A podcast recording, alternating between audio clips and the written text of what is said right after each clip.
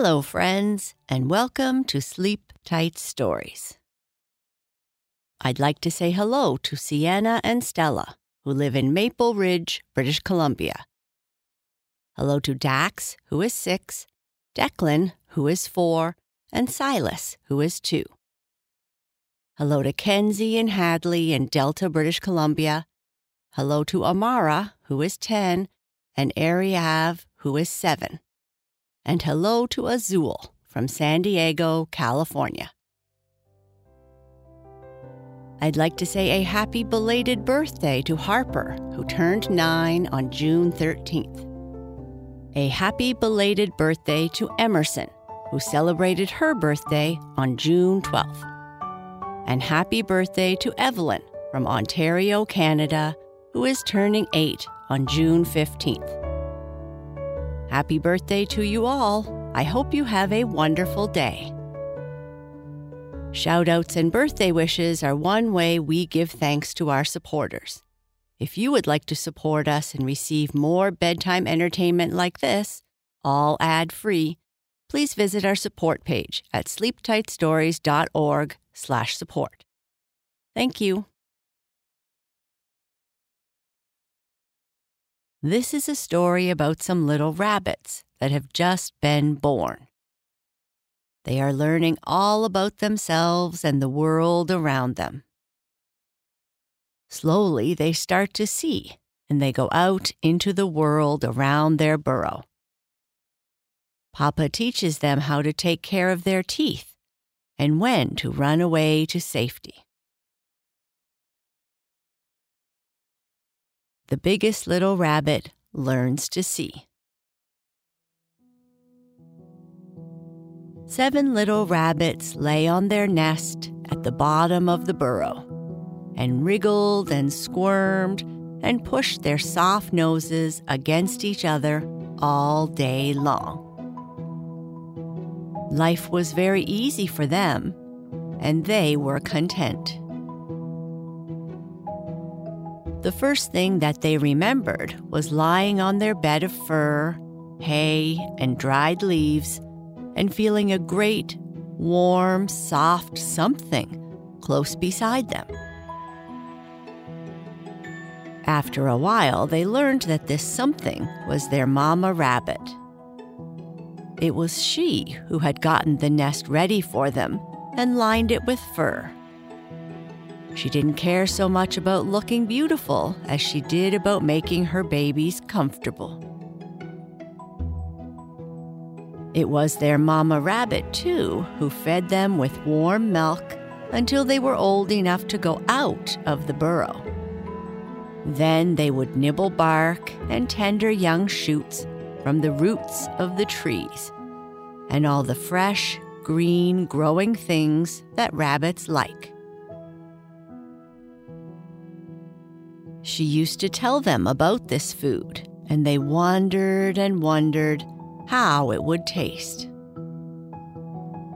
They began to feel very big and strong now.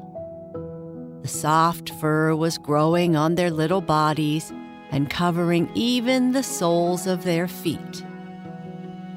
It was growing inside their cheeks, too, and that made them feel important. For Papa Rabbit said, that he did not know any other animals that had fur inside their cheeks. He said it was something to be very proud of. So they were very proud. Although, why one should want fur inside of one's cheeks, it would be hard to say. What tangles they did get into each little rabbit had four legs, two short ones in front and two long ones behind, to help him take long jumps from one place to another.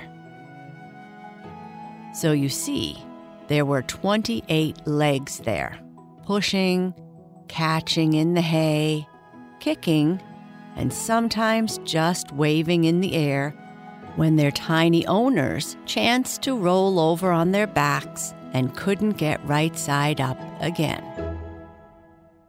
Then Mamma Rabbit would come and poke them this way and that, never hurting any of them, but getting the nest in order. It is a great deal of work to pick up after children, she would say with a tired little sigh, but it will not be long before they have homes of their own and are doing the same thing. One fine morning, when the children were alone in their burrow, the biggest rabbit had a strange feeling in his face, below and in front of his long ears, and above his eager little nose. It almost scared him at first, for he had never before felt anything at all like it. Then he guessed what it meant. There were two bunchy places on his face that Mama Rabbit had told him were eyes. When you are older, she had said to him, these eyes will open, and then you will see. For the rabbit children are always blind when they are babies. When his mother told him that, the biggest little rabbit had said, What do you mean when you say I shall see? Is it anything like eating? And Mamma Rabbit said, No, you cannot taste things until you touch them, but you can see them when they are far away. Then it is like smelling, said the biggest little rabbit. Mm, no, it is not like smelling either for there are many things, like stones, which one cannot smell and yet can see. Then it is surely like hearing, said the biggest little rabbit. Oh dear, exclaimed his mother, who was tired of having questions asked which could not be answered. It is not a bit like hearing. You could never hear a black cloud coming across the sky but you could see it if you were outside your burrow. Nobody can make you understand what seeing is until your eyes are open, and then you will find out for yourself without asking. This made the biggest little rabbit lie still for a while. And then he said, What is a black cloud? And why does it come across the sky? And what is the sky? And why does it let the cloud come? And what is. But he did not get any answer, for his mother ran out of the burrow as fast as she could. And now his eyes were surely opening, and he should see. His tiny heart thumped hard with excitement, and he rubbed his face with his forepaws to make his eyes open faster. Ah, there it was. Something round and bright at the other end of the burrow, and some strange, slender things were waving across it. He wondered if they were good to eat, but he dared not crawl toward it to see. He did not know that the round, bright thing was just a bit of the sky, which he saw through the end of the burrow and that the slender waving ones were the branches of a tree tossing in the wind. Then he looked at his brothers and sisters as they lay beside him. He would not have known what they were if he had not felt them at the same time. I can see, he cried. I can see everything that there is to see. I'm ahead of you. Don't you wish that you could see too? Now, that was not a very kind thing to say, but in a minute more, his brothers and sisters had reason to be glad that they couldn't see. Even while he was speaking and looking toward the light, he saw a brown head with two round eyes looking at him. And then a great creature that he thought must surely be a dog ran in toward him. He pushed his nose in among his blind brothers and sisters and tried to hide himself among them. He thought something awful was about to happen. I wish Mamma Rabbit would come, he squeaked. shutting his eyes as closely as he could. I wish Mamma Rabbit would come. Why, here I am, she answered. What are you afraid of? The biggest little rabbit opened his eyes, and there was the creature who had frightened him. And it was his own mother. You can imagine how glad she was to see that one of her children had opened his eyes. I will call some of my rabbit friends, she said, and let you see them if you promise not to be afraid.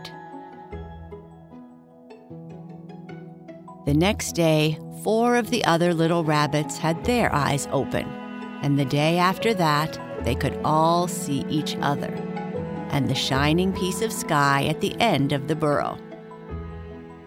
It was not so very long afterward that the rabbit family went out to dine in the forest, and this was the first time that the children had seen their father.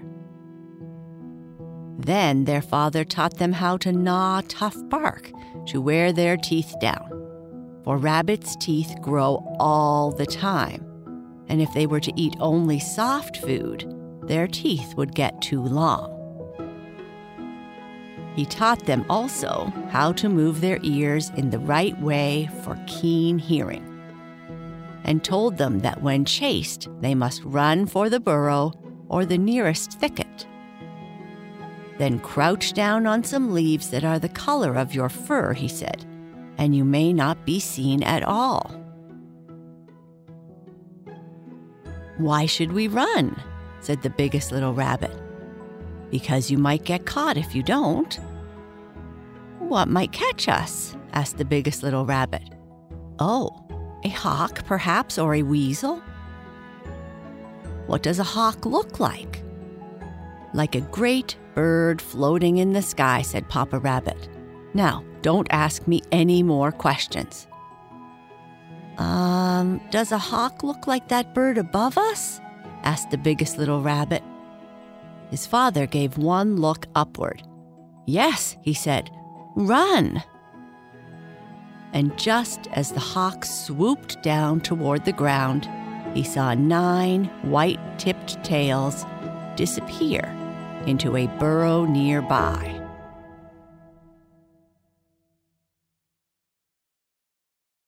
And that is the end of our story. Good night. Sleep tight.